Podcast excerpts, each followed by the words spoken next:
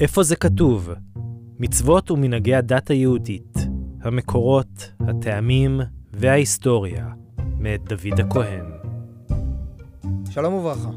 אנחנו בעוד פרק של איפה זה כתוב, איתכם דוד הכהן, והפעם על הלוח העברי ועל שנה מעוברת. השנה יש לנו בלוח העברי שני חודשי אדר, אדר א' ואדר ב'. למה מוסיפים חודש נוסף לשנה? על פי מה זה נקבע? כדי לענות על כך, אנחנו צריכים להבין על פי מה נקבע לוח השנה העברי ומדוע הוא בנוי כך. בעצם, עלינו להבין על פי מה נקבע לוח שנה בכלל. הצורך בלוח שנה מגיע בשל הצורך לתכנן דברים קדימה. כמו בחקלאות, כדי לדעת מתי לאבד את הקרקע ומתי לזרוע, או כדי לדעת מתי לצאת למלחמה כדי שיהיה מזג אוויר נוח, ועוד דוגמאות רבות. כדי לחשב את עונות השנה, הדרך הנכונה ביותר היא להגדיר זמנים על פי השמש. כיוון שלכדור הארץ שמסובב את השמש יש מחזוריות, וכל 365 ימים וקצת, הוא חוזר לאותו מקום, והעונות מתחילות שוב מחדש. ומצד שני, זו תקופה ארוכה מאוד וצריך לחלק אותה. אז הדרך הטובה ביותר לחלוקה היא הירח, כיוון שבכל קצת פחות מ-30 ימים, הוא מופיע מחדש לאחר שנעלם. וזה בגלל המיקום שלו ביחס לכדור הארץ והשמש, וכתוצאה מכך האור שהוא מקבל מהשמש ואותו הוא מחזיר אלינו. אם כן, זו מחזוריות קבועה שאפשר להשתמש בה. בדיוק כמו החלוקה לימים, שגם זה מחזור קבוע של זריחה ושקיעה. בעולם ישנם לוחות שנה רבים. עמים שונים ודתות שונות הנהיגו לוחות שנה שונים, וחישבו וקבעו את הזמנים על פי כל מיני משתנים, כמו חיי המלכים, חקלאות, שינויי הטבע. למוסלמים למשל, לוח השנה נקבע רק על פי הירח.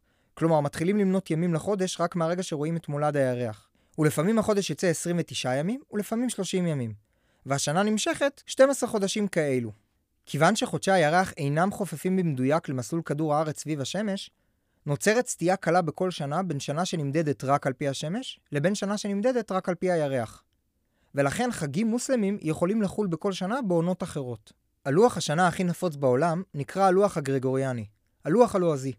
הלוח מבוסס על הלוח היוליאני שתוקן על ידי הרומאים, והוא בנוי רק על פי השמש.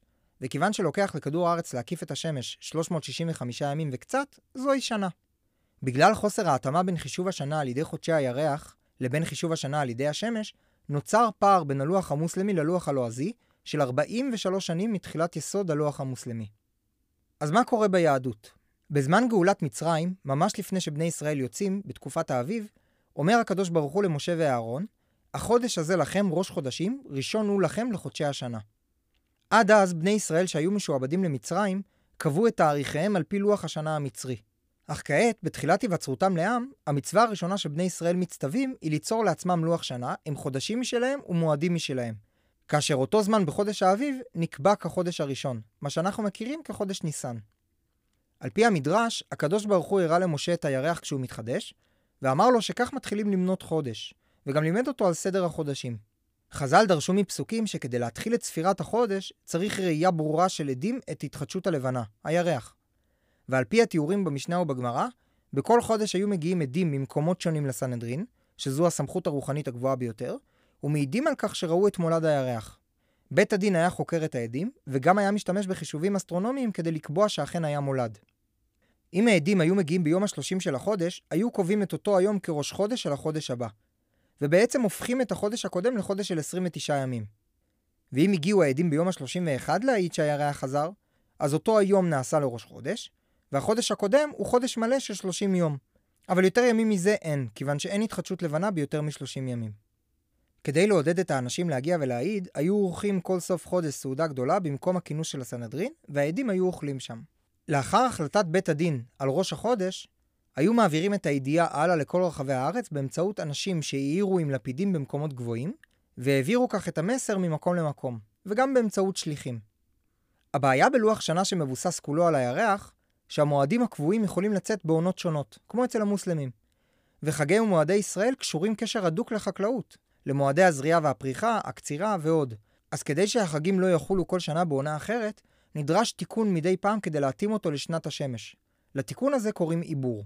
התיקון מתבצע על ידי החלטת בית הדין לאחר שמצטבר פער של חודש בין שנת ירח לשנת שמש, והוא מתבצע על ידי הוספת חודש נוסף לחודש אדר.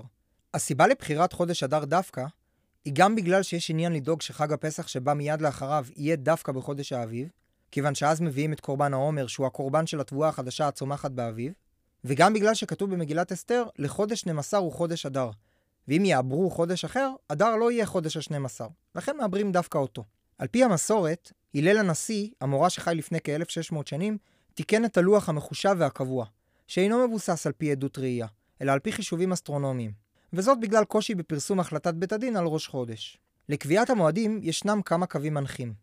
עיבור השנה נקבע על פי יחס של 7 שנים מעוברות בכל 19 שנים, אורכי החודשים למעט חשוון וכסלו קבועים, ומספר הימים בשנה פשוטה הוא בין 353 ימים לבין 355 ימים, ובשנה מעוברת בין 383 ימים ל-385 ימים. ישנם עוד כמה נתונים שצריך להתחשב בהם, כמו זמנים מסוימים שחגים לא יכולים לחול בהם, ועוד. נושא נוסף שנגזר מעיבור השנה, הוא איזה הדר מבין שני ההדרים הוא ההדר האמיתי. וההשלכות ההלכתיות הן רבות, כמו פורים, יום השנה לנפטר, מה שאנחנו קוראים יורצייט, בר מצווה, נדרים, תאריך תחילה של חוזים, ועוד דוגמאות רבות. וישנן מחלוקות רבות בעניין מהגמרא ועד לפוסקים. ולרבים מהנושאים יש סיבות שונות לאיזה הדר להתייחס. לסיכום, לוח השנה הוא הכרחי בשביל חקלאות ובשביל קביעת חגים ובשביל סיבות רבות נוספות. הלוחות הראשונים נקבעו על פי הירח ועל פי גורמים נוספים. הלוח הגרגוריאני המצוי נקבע על פי השמש בלבד, ולכן הוא קבוע וכמעט ללא סטייה. בעוד שהלוח שנקבע על פי הירח צובר סטייה גדולה עם הזמן לעונות השנה. הלוח היהודי ניתן לעם ישראל מיד בגאולת מצרים על ידי הקדוש ברוך הוא. וזו המצווה הראשונה שהם הצטוו עם תחילת הפיכתם לעם. ועל פי חז"ל, הקדוש ברוך הוא הדריך את משה איך לחשב את החודשים על פי ראיית הירח. בתחילה נקבעו המועדים על ידי הסנהדרין, שתחקרו עדים שראו את התחדשות הלבנה, וגם על פי חישובים אסטרונומיים. וההודעה מתי ראש חודש הועברה באמצעות איתות בלפידים ובאמצעות שליחים. בזמן הגמרא נקבע לוח קבוע על פי חישובים, ועל פי לוח זה אנחנו נוהגים היום. כיוון שאם מחשבים את הלוח רק על פי הירח, נוצרת סטייה בין החגים לעונות השנה, ומכיוון שהחגים קשורים קשר הדוק לחקלאות, אנחנו לא רוצים שזה יקרה, ולכן אנחנו צריכים לעבר כל כמה שנים את השנה ולהוסיף לחודש. ומוסיפים את החודש לחודש אדר כדי להשאיר את חג הפסח שהוא גם חג על התחדשות התבואה באביב. איזה אדר הוא האדר המרכזי, הראשון או השני, זו מחלוקת גדולה שנפרסת לאורך הדורות, והתשובה משתנה לפי הנושא הנידון.